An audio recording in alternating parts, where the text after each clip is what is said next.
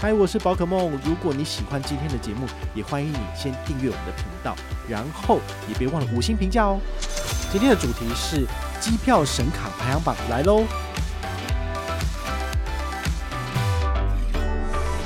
刷卡买机票应该注意哪些细节呢？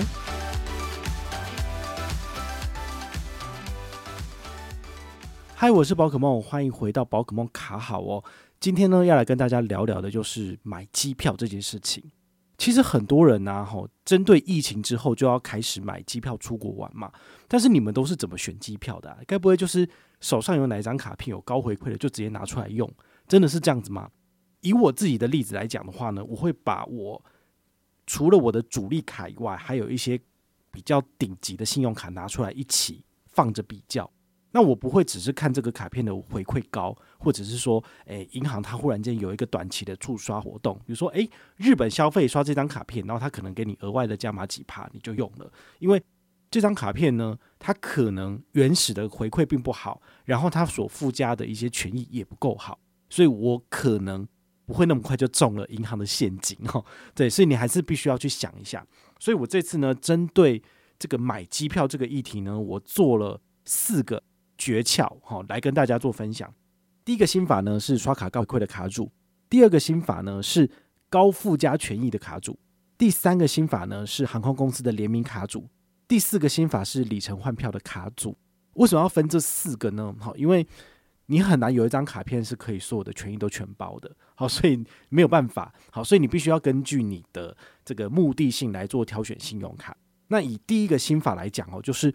大部分的人呢。在刷卡的时候，第一个想到的就是我要有高额的现金回馈，这个当然无可厚非。不过你知道吗？大部分的银行呢，针对这种航空公司刷卡给予高回馈的卡片呢，并不多。不多的原因是因为这两年疫情，所以很多银行都直接把旅游这一块的权益给拿掉了。唯一比较特别的是永丰银行，它针对这个航空公司的刷卡消费，其实还是有两张卡片保有高回馈的。第一张是永丰大户现金回馈预习卡，国内的话呢有七趴，海外的有八趴。不过它的上限也蛮低的，就是大概一个月刷个六千块就到顶了。齁，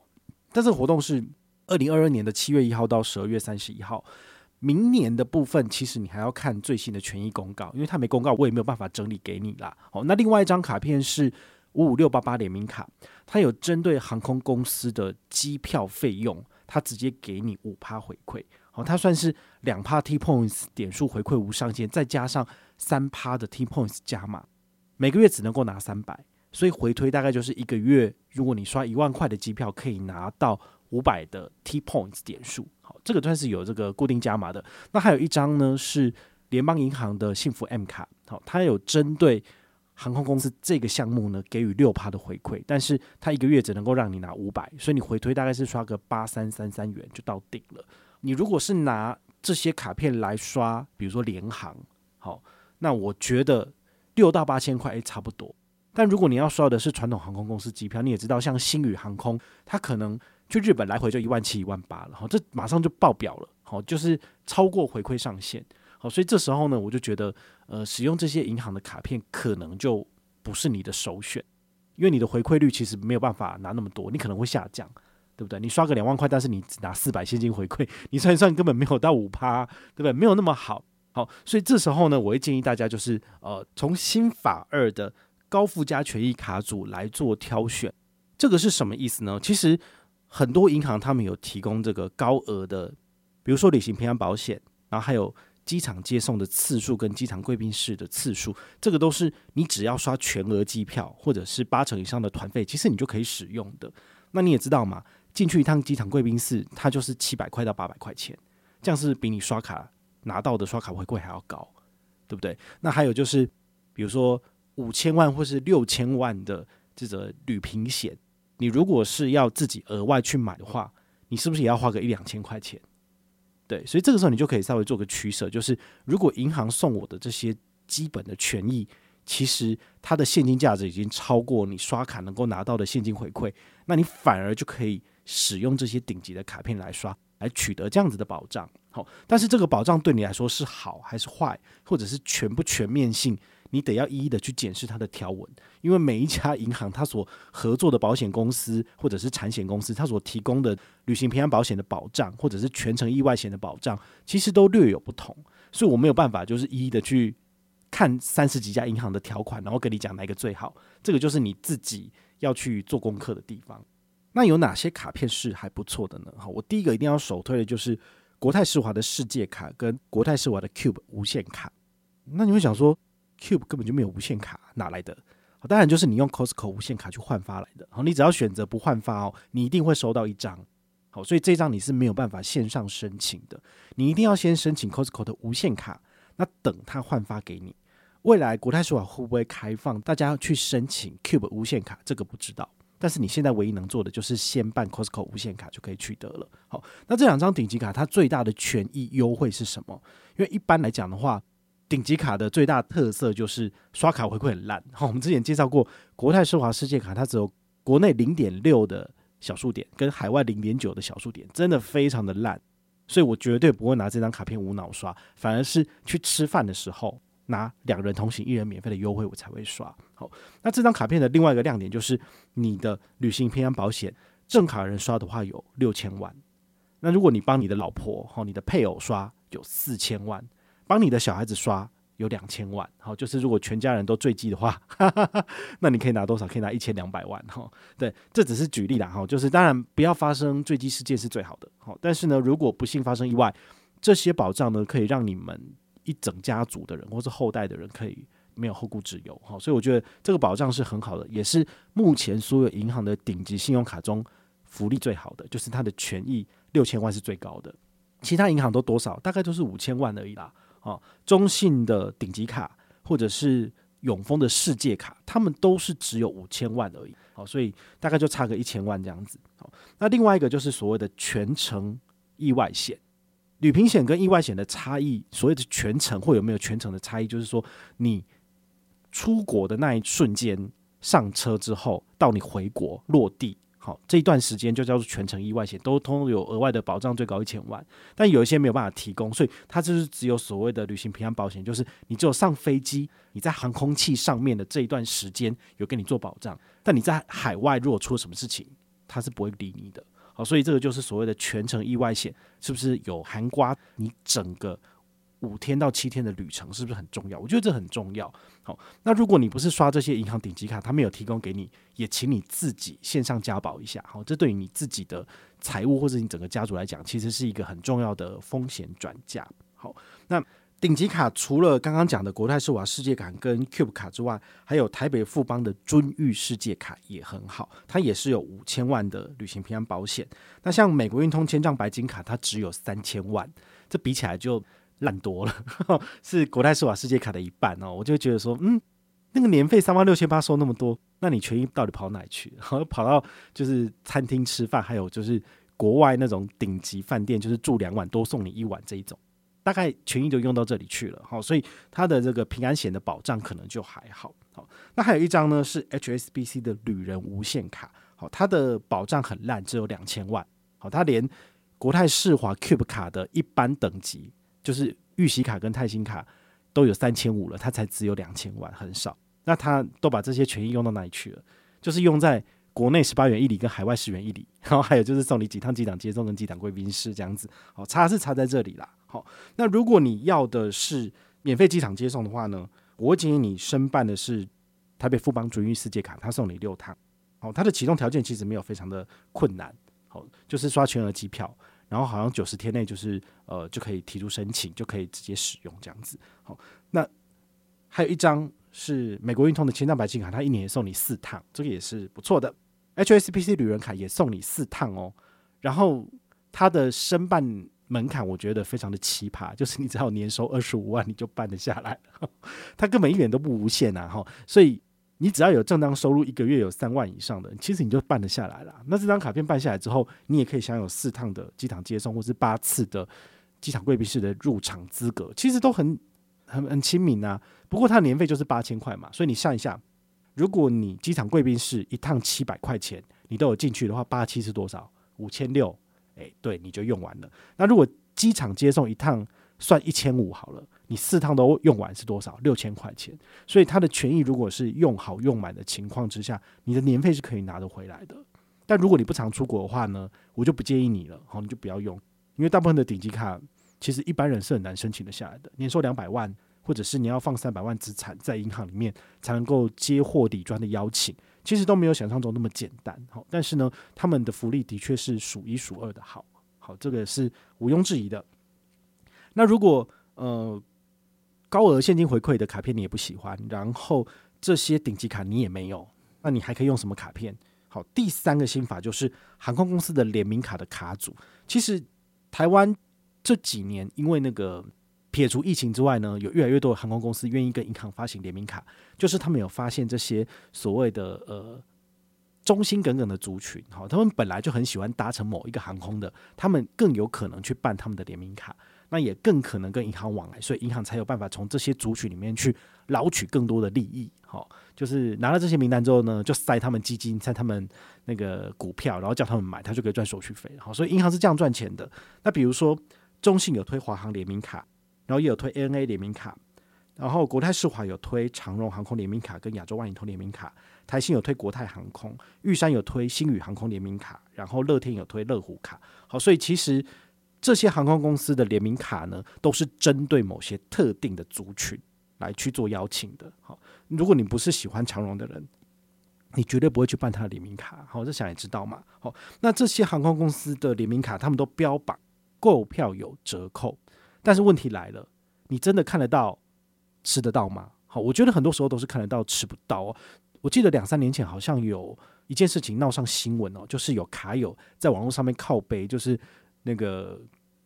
国泰世华的长荣航空联名卡，他说线上购票有这个最优九折，结果他从那个最优九折的官网进去看，那个什么航点都没有，都很烂，然后他根本就买不到，他就很生气。那航空公司跟国泰世华当然就出来解释了，说啊不是这个意思啦，就是说我们有限定某些特定的呃时段，然后还有它的那个航线啊，如果民众就是不符合的话，当然就拿不到回馈啊，因为就是那个新闻上面是讲说，我用了信用卡的折扣之后呢，结果反而比我在外面买还要贵，这根本就是太瞎了嘛，所以我相信哈，这中间一定有很多的。陷阱在里面，所以我也特别建议大家，就是你看到银行在打这种行销手法，说，呃，你用这张联名卡，你在买什么什么的航空的行程有折扣的时候，你都要打一个大大的问号，因为他送你的东西不见得是你要的，你要的行程，你要的时间，很有可能是他们本来就很热门，所以他早就卖完了，他干嘛要折扣给你？他给你的都是他卖不掉、他滞销的东西啊，对不对？所以你想清楚哦，就是这些航空公司送你的东西，不见得都是好的。他这边标榜的什么机票八五折，其实有的时候你去看它的航线跟时间，真的超烂。尤其是最明显是乐天银行的乐虎卡，很多网友在网络上面就是去分析它的专属网页所送的这些指定航线到底有多烂。对，它的那些航线不是时间非常非常烂。烂到你根本就不想要买的这种凌晨出发，或者是那个六点出发，你你知道你要几点到机场吗？那要往前推三个小时，你三点要出门，或者你三点就要去 check in，然后你也知道航空公司就是这样，尤其是联航，时间到就直接关柜，他不管你了，对不对？所以我，我我想说，我我何必办了一张卡片找罪受呢？所以我我真的觉得。除非你真的是对这些航空公司非常非常的有爱，不然的话，这些联名卡你可能要三思而后行。但是我必须讲哦，我不是说这些都不好。我办过什么？中信华航联名卡、国泰世华长荣航空联名卡、台新国泰航空联名卡跟中信 ANA，我通通都办了。现在就差星宇没办。然后乐虎卡真的很烂，我就真的没有办。好，我们做过节目跟大家分享，我也不推荐。然后，那这些航空公司联名卡，其实你应该要注意的是，它的首年优惠非常的好。比如说，他产品刚推出来的时候，他希望扩大，让更多人去使用，有这个办卡的这个收益出来。他一开始的这个新护理、新卡里都会非常的好。所以，如果你有搭到第一波的顺风车，你拿到的回馈都是很不错的。但是后来过了第二年、第三年、第四年，他的这些新卡里、续卡里可能就没有第一波那么好。所以，如果星宇航空确定要推联名卡的话呢，我拜托你一定要办，因为它绝对是第一波最好的。那接下来就会慢慢的缩水哈，绝对是这个样子哈，这个绝对是不例外的。那讲完前面三个心法之后，第四个心法应该也是我们这种里程爱好者特别要注意的，好，就是你如果是里程换票的话，你到底要用什么卡刷？好，我们在上一集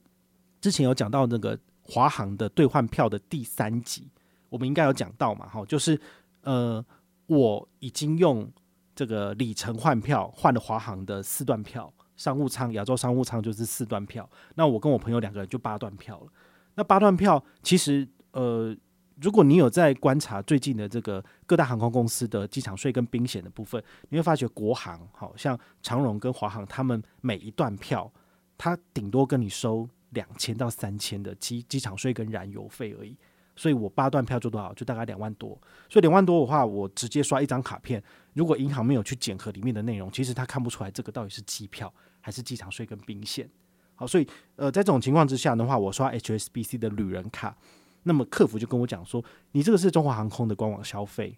看不出来到底是不是只刷机场税跟宾险，所以呃，你交给我们的这个合作厂商就是肯一国际来做机场接送的轿车服务的时候，他只要看到是华航的消费，其实基本上就给你过了，他们不会特别的去把这个资料调出来来看说你这个到底是刷什么，然后要你证明说两万四到底买了什么东西。两万四买了八张机票，我要跟你讲嘛，八三二十四嘛，对不对？好，所以如果你现在是买日本航空，比如说日航或者是 ANA，你的机场税跟冰险会非常的贵，大概就是八千到九千。所以 你用里程换票，然后你还要付接近一万块钱，你就会觉得说我真的是有在换票吗？所以现在的话，我非常不建议你换日籍航空的里程票出去玩，因为现在的燃油费非常的昂贵，我反而建议你就是使用。比如说星空联盟的呃兑换机制，你把 ANA 的里程拿来兑换长荣的票，那你这样的燃油费会比较便宜。基本上是这样。那我现在主力在华航的原因，是因为因为都没有人换啊，所以我怎么换都有票啊。这样咬我吗？好，所以我会建议大家不要永远只看着就是人多的地方，人多的地方不要去，你偶尔就是分散一下你的这个呃热络的程度。那么那么多人都去换长荣，你一定换不到，你可能就可以考虑换其他的航司，那你可能就换得到票了。我就会建议大家。如果你是里程换票的话呢，请你使用 HSBC 的旅人卡来刷哦。那这样子你可能还是可以用到它的机场接送哦，至少机场接送四趟，我一定用得掉。明年二月会用两趟，明年四月会用两趟，所以我会在明年的六月三十号之前把这一整年的权益用完。那下半年的权益的话呢，就再刷下一个年度的机票，就还可以再用了。好，所以对我来讲，一定是可以用好用满的。那既然我换了商务舱。我当然就是去华航直营的商务舱的这个贵宾室去吃饭嘛，我怎么还会再去使用那什么环亚或 PP，对不对？那感觉比较烂。好，这是我个人的这个换票的经验分享。好，那我们来结论一下哈，就是其实疫情后的机票跟旅行的信用卡组跟疫情期间的国内刷卡的卡组其实是很不一样的。好，除非你跟我一样，就是你很懒，然后你只想要一张卡片从头到尾就是呃都不改变的，那你就用旅人卡。很简单，因为你不论刷什么东西，除了那些呃缴税缴费基本上没有回馈之外，你大部分刷什么都是有回馈的，这是最无脑的。那反而你用现金回馈的话呢，因为各家银行的现金回馈卡都是有上限的，所以你可能诶、刷个一万块，你可能就要想说，哎呀，这个通路是不是已经刷满了？那你就要再换一张卡。反而现金回馈卡呢，是让你最烧脑的卡组，因为你要一直不断的换，一直不断的换。唯一的例外就是我在。缴税费的时候，我就必须要使用这些特别的卡片，因为这些税费你就算是用旅人卡，你也是没有回馈的。好，所以这是没有办法的事情。那我也希望今天这集节目呢，能够让大家就是有一个更全面性的了解。当你在购买机票的时候，应该要使用什么信用卡？你的考量点会不会是卡片的高回馈，或者是它背后的产品权益？好，或者是你有其他的需求，比如说你是里程换票的，所以你这次刷的绝对不是全额机票嘛？那大部分的信用卡公司都不会去呃认可你这一次的消费，你反而要支付全额的，比如说机场接送的费用，那你就不适合使用那些卡片。好，这就是大家需要去思考的一点。那如果你有任何的问题或任何的想法，也欢迎你就是到粉丝页私讯我，好，或者是留言，好，或者是抖内都可以，好，我们有看到的话呢，都会在做节目跟大家回报哦。我是宝可梦，我们下回再见，拜拜。